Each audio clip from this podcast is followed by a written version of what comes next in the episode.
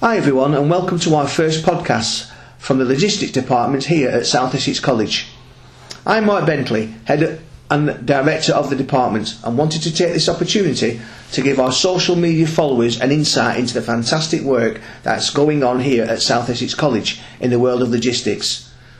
Things continue to heat up as we thankfully emerge from the p- pandemic and we are now seeing remarkable growth in our apprenticeship numbers, particularly in, in LGV, warehousing and freight forwarding.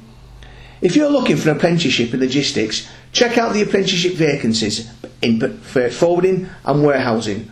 We have companies looking to recruit people just like you.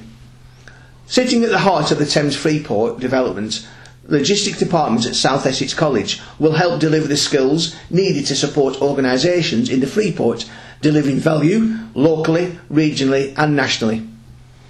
Our tutor assessors, we feel, are at the really at the heart of our success as they come from the logistics industry and supply chain and they fully understand what's required by you as you operate day to day in the sector.